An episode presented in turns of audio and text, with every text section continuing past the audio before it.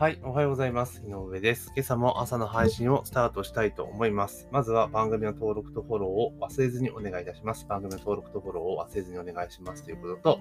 あと音声配信の取説というものを配ってます。音声配信を始めたいぞという方はですね、ぜひね、音声の概要欄にリンクを貼っておきますので、そちらの方からゲットしていただけたらなというふうに思っております。今日はですね、YouTube 利用企画が6月1日に更新、すべての動画で広告が表示される可能性ありに、という記事がありましたので、それについてちょっとお話をしていこうかなというふうに思っております。で、YouTube チャンネルをお持ちの方にはですね、ここ2、3日で YouTube から通知が来たと思うんですね。利用規約改定しますよっていうところね、来たと思うんですけれども、まあその中で一つ項目があって、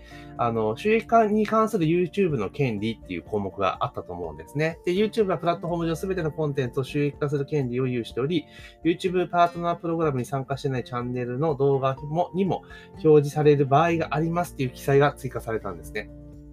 で、このことはアメリカではもう確か昨年の10月くらいからかな、スタートをしていたもので、まあついにそれが日本にもやってくるというところになります。要はどういうことかというと、基本的に今って、YouTube の場合は、チャンネル登録者数が1000人以上で、直近1年間の再生時間が確か 4万時間かな。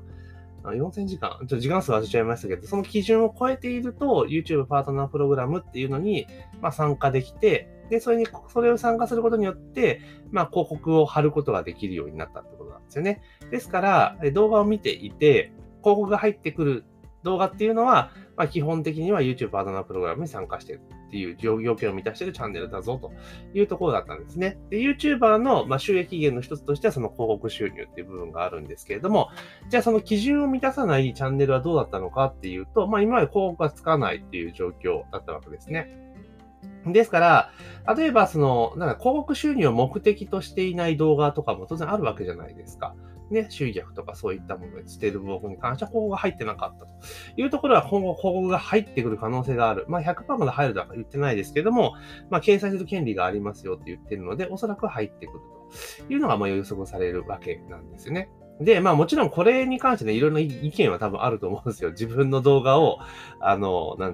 画に勝手に広告入れて、で、広告収入は別に YouTube に入るわけですから、クリエイターには入らないっていう状況になるわけで、ちょっと気分は良くないっていう人は多分多いと思います。ただ、よくよく冷静に考えてみれば、あれだけの動画をですね、好き勝手アップロードできて、で、好き勝手公開できるプラットフォームなんですよ、YouTube って。もちろんそうですね、利用の規約とかの制限はあるんですよ。で、普通に考えたら、同様のことやろうとしたら、普通有料なんですよね。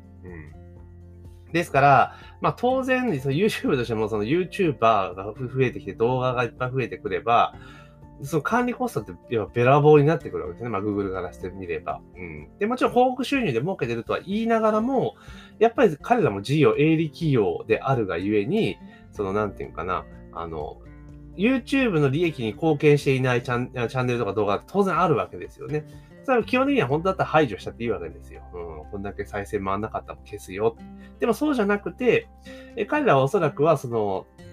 れらのね、仮に YouTube 側にとって、Google 側にとって収益になっていないチャンネルであったとしても、入り口の一つになっていることは変わりないというところですね。だったらそこの場所に、あんたらにはね、動画を公開する場所を貸してんだから、動画の中にちょっと広告出す場所を貸してやと、それが場所代だよっていう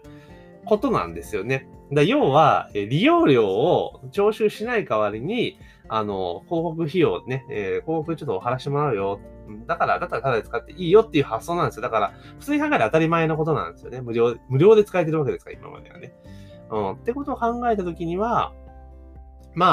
仕方がないんじゃないかなと。これに関して文句言っても仕方がないと思うし、普通に考えれば当たり前のことじゃんっていうふうに思ったりはします。で、YouTube ってその昔でいくと、どんどんね、動画のクリエイターを増やそうって言ってたフェーズでは、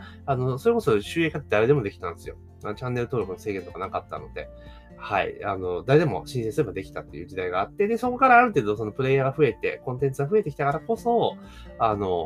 そういう基準が生まれてね、誰でもできるってわけではなくなったというところで、で、誰でもできるわけじゃないんだけれども、YouTube って結構便利だから、自分の情報発信のツールとして使っている、広告収入に頼らずに使っている人も増えてきたと。ただ、それがどんどん増えてくれば、それで Google 側の負担にもなるわけですから。だって、再生数がね、10海外しか回らない動画をサーバー上にアップしていたとしても、それお金かかるわけじゃないですか。サーバーにね、拡充していかなきゃいけないわけですから。だからそう考えたら、まあ今回の Google の措置っていうか YouTube の措置はまあ個人的には妥当かなっていうふうに思います。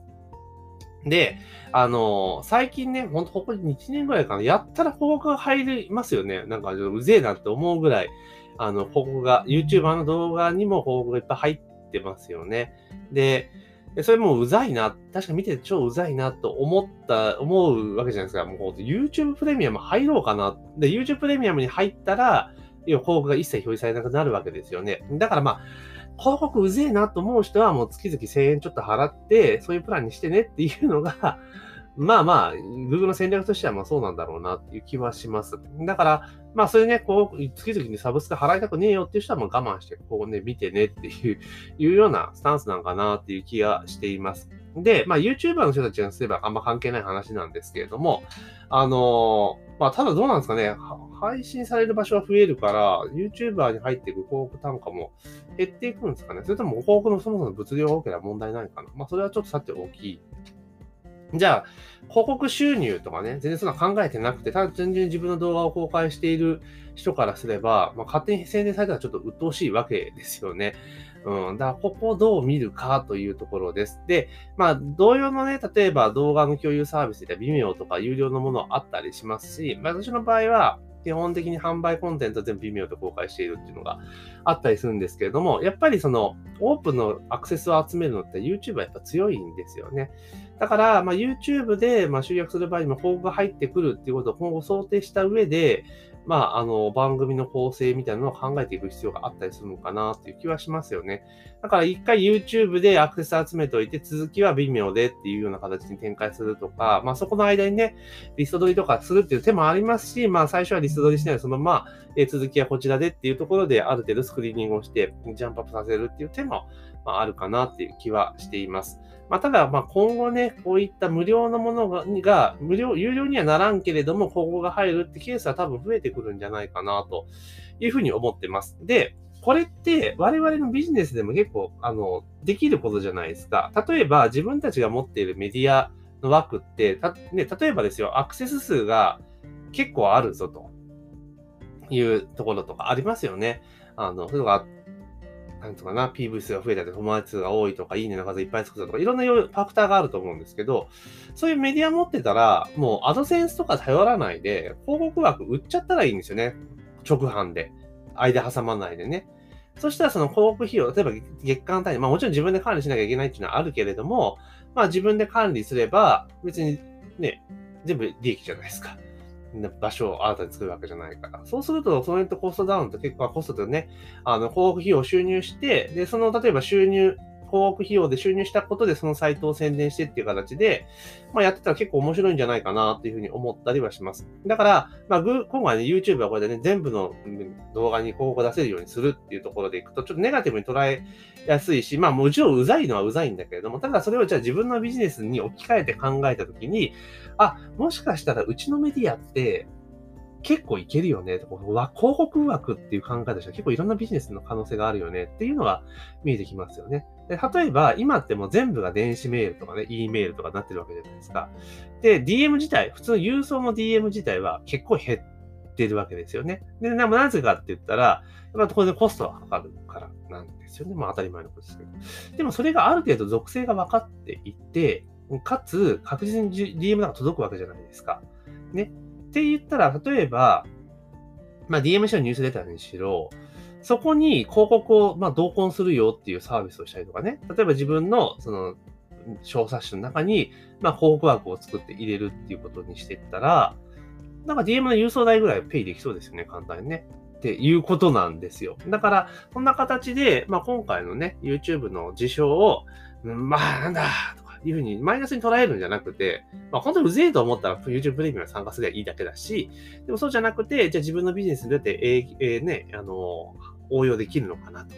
こういう切り口はどう応用できるのかなって考えると、その瞬間にいろんなことが広がるなっていうふうにちょっと個人的には思いました。なので、まあ YouTube でね、まあいろいろ賛否あるにせよ、まあそういうもうプラットフォームね、大家がそういうことを言ってるわけではもう従わざるを得ないので、まあそれをやらった他のメディア使う、ね、感じにしたらいいんじゃないかなというふうに思いました。というところで今日はですね、YouTube 規約変更で全ての動画に広告表示されるようになる可能性がありますよっていうね、記事がありましたので、まあそれについてね、ちょっと思ったことをお話をさせていただきました。ぜひね、番組登録とフォローを忘れずにお願いいたします。番組の登録とフォローを忘れずにお願いしますということと、あとは、音声配信の取説という形で、音声配信ね、設定マニュアルをプレゼントさせていただいておりますので、そちらの方もぜひゲットしていただけたらなというふうに思っております。というところで、本日の朝の配信は以上とさせていただきます。今日も一日頑張っていきましょう。